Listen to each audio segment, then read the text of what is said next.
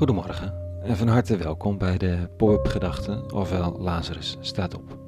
Ik ben Rikke Voorberg en op de ochtenden van elke werkdag schrijf ik nu al een aantal jaren een overweging om de dag mee te beginnen. Ik schrijf die tussen 6 en 7 s morgens. Het rustige moment van de dag waarop de stad en iedereen hier in huis nog slaapt. Mijn moment van stilte en rust. Vandaag met de titel De greep van de angst. Pop-up gedachten, vrijdag 21 augustus 2020.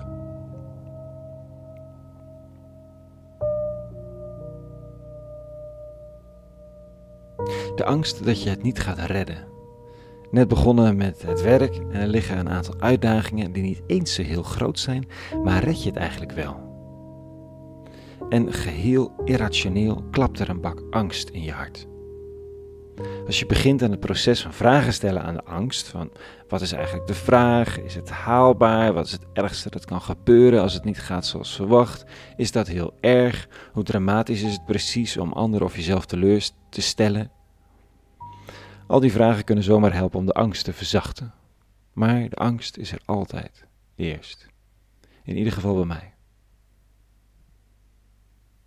En de angst doet iets geks met je. Het pakt je, het grijpt je soms heel fysiek voelbaar in de onderbuik. Als ik blij ben, kan ik het niet altijd heel goed lokaliseren in het lijf. Verdriet doet soms pijn in de keel, soms in het hoofd. Als het echt diep gaat, dan doet het hart pijn.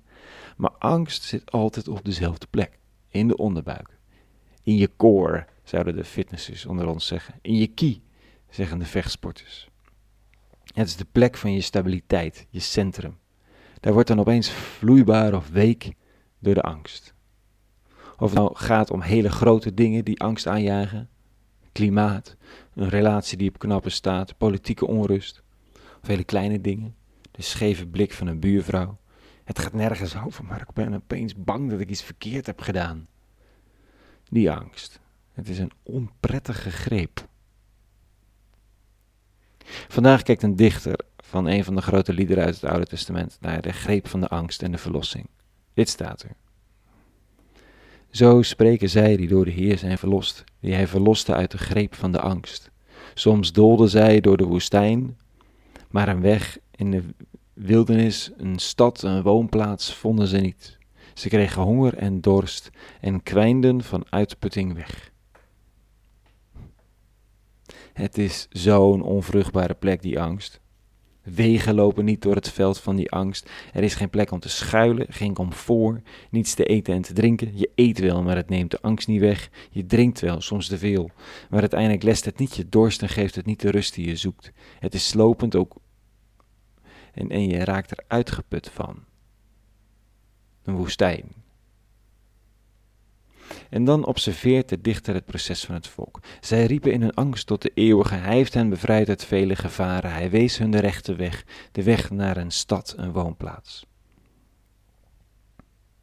Of je nou gelooft in een eeuwige of niet, roepen is het eerste. Vragen. Om hulp, ja. Is niet eenvoudig, maar zo nodig.